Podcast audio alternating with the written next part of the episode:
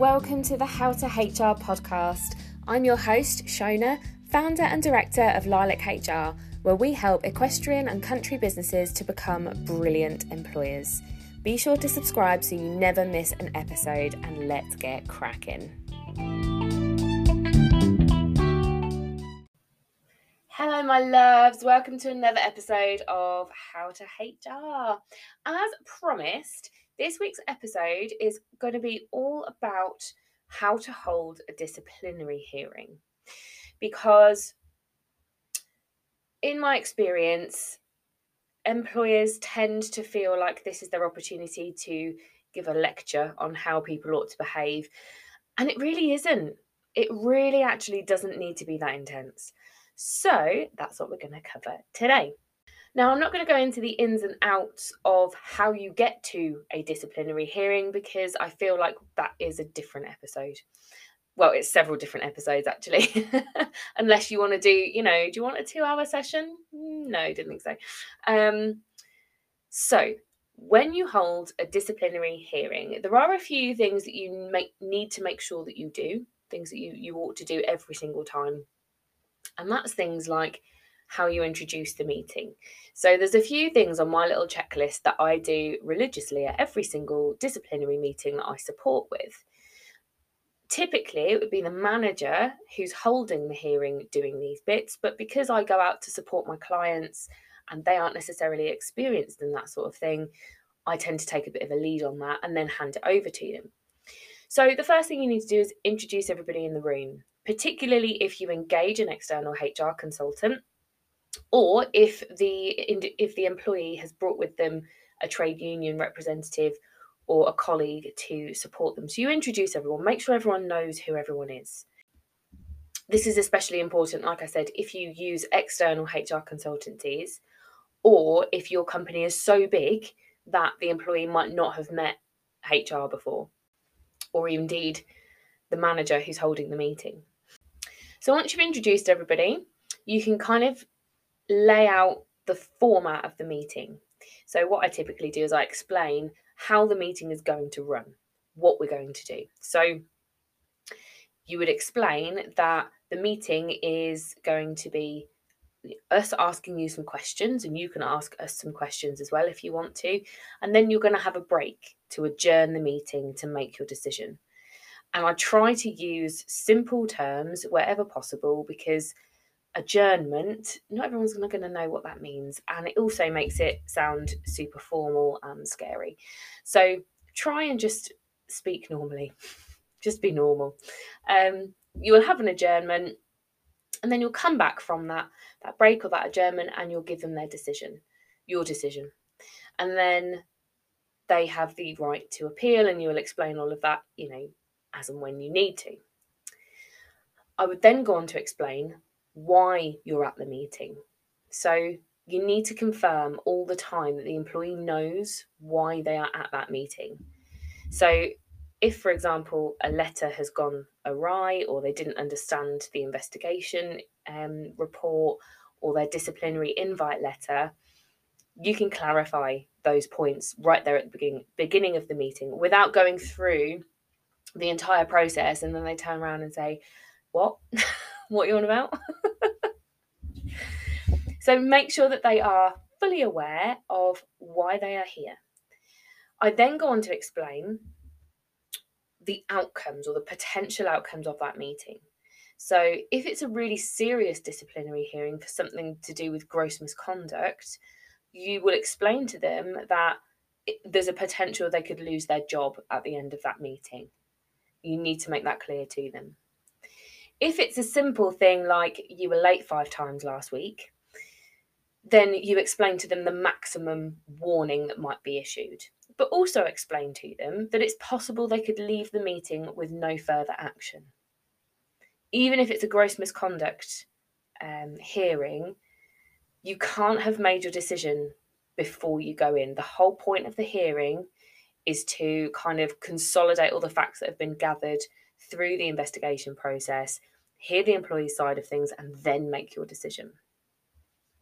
So you explain the potential outcomes to them. You would also explain to the employee everybody's role in the room. So when I go out and support my clients with disciplinaries, I am there as the HR representative for both sides. So I can clarify the HR procedure for everybody. I'm also there to take notes, and notes of the meeting will be provided to the employee if they if they want them. The manager's role is to chair the meeting. So they're in control of the meeting, they're in control of the direction in which it goes. The employee is obviously there to answer their case. And if they bring somebody with them to accompany them, you explain what their role is. Because when an employee brings someone with them to accompany them, you I don't want to say I don't want to make a really generalist statement, but I'm going to. Quite often, and uh, someone who comes into a company, an employee, will try and take over the meeting and try and tell you what you've done wrong, or try and tell you what's not fair, or they'll try and step in and answer on behalf of the employee, and that's not their role. Sorry, I don't know that one. Thanks, Alexa. Thanks for that, mate. Off. So, the role of the person who is accompanying the employee is to provide moral support, to help ensure that the process is followed properly, and they can they can ask questions on behalf of the employee, but they cannot answer questions on behalf of the employee. That's not what they're there for. And I think this gets confused a little bit because some people refer to it as um, an employee representative. And of course, if you're representing somebody, you feel like you should have the right to talk on their behalf. So make sure that you are very clear that they are accompanying the employee, not representing them, because that subconsciously changes the role for that person straight away. To explain all of that, you might want to explain your company policy on whether or not you allow meetings to be recorded. This is a very contentious one because typically nobody wants to be you know, recorded secretly, just in case you get caught saying something that you shouldn't. Um, and whilst you can say it's our company policy that you don't record these meetings, and if you're going to make a recording, we ask that you give us a copy and put your phone on the table. Um, you can say all of that, and they could still ignore you and just record you from their phone in their pocket. So typically, I don't make that point if I think that there is a massive risk that that employee will be recording it, then I do make the point. But my advice to you is to always act as though you're being recorded. And then you won't cock up. You won't say anything that potentially could land you in hot water because if you know you're potentially being recorded and that could potentially be played to a tribunal judge, you won't. You just won't do it. So always act as though you're being recorded is, is my sort of advice with that. And then once you've got your general housekeeping bits out of the way it's a little bit of a long intro but once you've got all of that out of the way you can dig into the allegations and why you are there. Now i like to structure my investigation reports and my hearing paperwork by allegation so I don't necessarily do a timeline. I look at allegation number one. What are we accusing you of? What's the evidence that supports it? What's the evidence that refutes it? What do you say about that allegation? Because then what I can do is I can go through my notes. I can write down all of the questions that I have, all of the things that aren't quite clear, or all of the things that I think mm, this isn't quite right about that particular allegation. And you can focus on that one particular issue and then put it to bed before you move on to the next. And I find that just a really nice, clean way of exploring all of the issues. It might be you've only got one issue, in which case, what I just said is completely irrelevant. And ultimately, there's no right or wrong way to do this part because it comes down to it comes down to whatever works best for you. There's not really any rules to it. So the key part of the disciplinary hearing is not to put words in the employee's mouth you shouldn't be doing an awful lot of summarizing or making assumptions. You should be asking a lot of questions. Most of the things that you say in that hearing should be questions. Even if you know the answer, ask the question. So let's use a scenario because you know I love a little scenario to make it clearer for you. If you have an employee who we're disciplining because they were late five times in a week, okay, I would ask them, Did you report your that you were going to be late to your manager? When did you report that you were going to be late to your manager? How did you report it? Are you aware of our policy? Why were you late on those days? What happened on each individual day that made you late? If you have a much bigger allegation, then obviously there's a lot more to talk about. But that's kind of the way that I would go with it. Even if I know that he was they were late on Monday because of traffic and they reported it correctly to their manager on time um, or at you know at an appropriate time and then they were late the following day because the kids were up sick all night or whatever even if i know all of that information i want to hear it from that employee and the reason that i would do that is to just make sure that the employee's recollection of the events and their statement matches what is in the investigation hearing uh, investigation report which it should it should do so you go through and you ask all of your questions. When you've got no more questions to ask, you then need to go and deliberate on what it is that you've established. You need to go and understand what have we found out from today. So you adjourn the meeting. So you say to your employee, we're going to have a break and it's going to be for up to half an hour. Go and have a coffee or go and sit in your car or go and sit in reception, whatever the situation is is. Um, or you and your HR support go off into a different room and discuss it. I'm going to come back to my point on recordings here. During an adjournment, you don't need to take notes because it's more of a conversation between you and your HR consultant or your HR support to kind of deliberate on what it is you've discovered. It's not a foot, it's not actually part of the meeting because the employee isn't there. So you aren't required to record that. But always act as though you're being recorded. Because if your employee is secretly recording you in their from their phone in their coat pocket, and they leave the room for half an hour and leave their phone in their coat pocket on the back of their chair, it's going to pick up your entire conversation, even though it's not meant to be recorded. And you don't really want to take the risk on whether or not that is permissible in court. That's not really our, our call to make. A judge would make that decision. So always act as though you're being recorded, even in the adjournment, even if you want to say, gosh, what an empty, make sure you don't. Make sure you're on your best behaviour. And then when you're out of work and you want to ring your consultant later, then you can say what you really want to say. But always make sure you're being professional. So you have your adjournment um, conversation, decide what it is you're going to do in terms of your outcome. Now, deciding on the outcome is a bit like a sliding scale. So, on the left hand side, you have no action. On the right hand side at the top, you have dismissal, and in between, you have all the other warnings that you could possibly give. So, as you go through the evidence and your and your deliberations and the notes of your hearing, you will move that slider up and down depending on what's been said, what the evidence represents, um, and other mitigating circumstances. So it's never necessarily clear cut. You can't ever really say, oh, well, it will be a written warning for lateness or it will be instant dismissal for bullying because you have to look at the evidence. You have to think how long has this person worked here?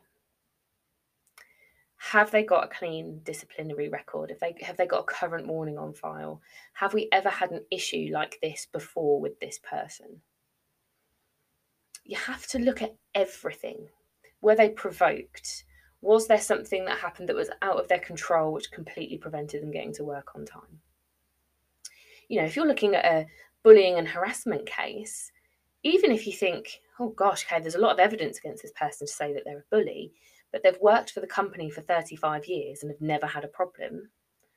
Generally speaking, if someone's going to be a problem and they're going to be a bully, you'd learn about it before 35 years service, wouldn't you? Really? You'd, you'd see that, you'd see those glimmers of behaviour come up at some point in 35. That's a long time. So you have to consider all of these things. So whilst you might go into the hearing thinking, right, I'm at the, I think I might be at the top of the scale, what is disclosed in that hearing and other information that comes to light may drop you down. We might start off in the middle, firmly on the fence, and you might go up and then you might go down. You really do have to just make sure that you're considering everything when it comes to your disciplinaries. So then once you've made your decision and you know exactly what you're going to do and you're comfortable with it. And this is why I always say to my managers if it feels right in your gut, you might not feel comfortable, but if it feels right in your gut and it feels like the right thing to do, let's do it. You have to be super comfortable with the warning or sanction that you are giving somebody because you've got to sleep at night. And if you're not dismissing them, you've also got to work with these people. So you need to make sure that you fully believe that it's the right thing to do. So you go back into your meeting and you call your employee back in with their um, the companion if they have one, and you explain that you are now restarting the meeting and we've been out, we've deliberated, and these are the things that we have considered. These are the things we've taken into account, and this is what we are going to decide, and this is why. And I always recommend that you give someone your explanation as to why you've landed on that decision. Because it generally helps to it helps the employee to understand where you're coming from.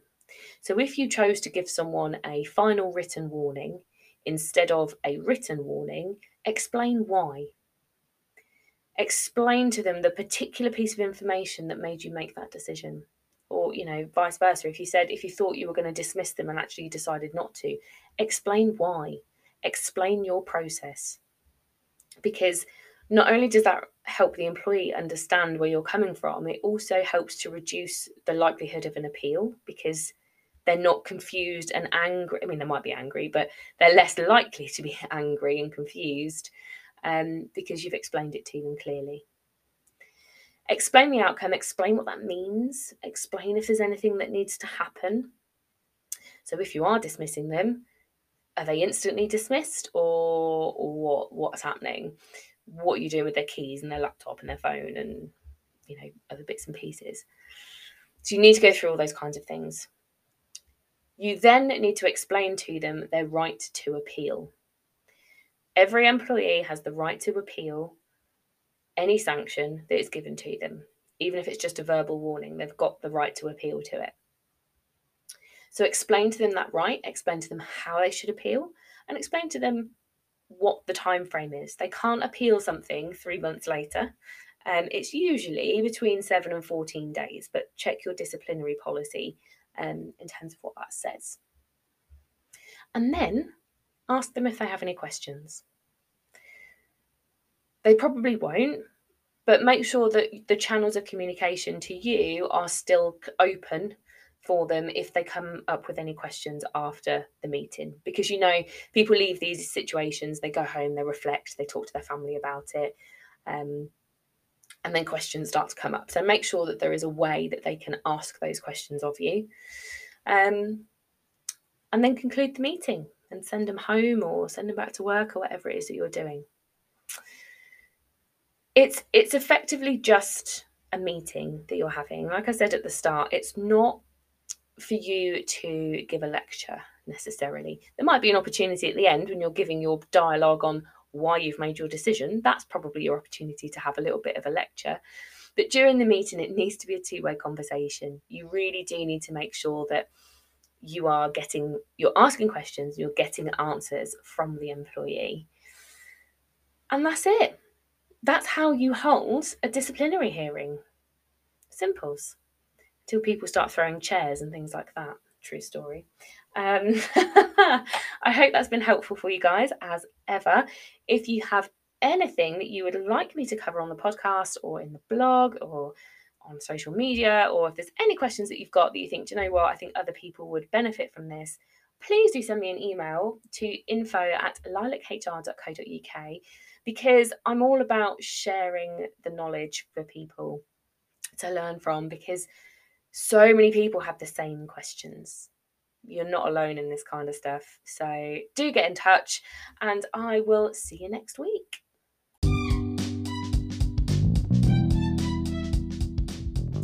Thank you so much for taking the time to listen to today's episode. If you love what you're hearing, then be sure to tell us on Facebook and Instagram at LilacHR Ltd.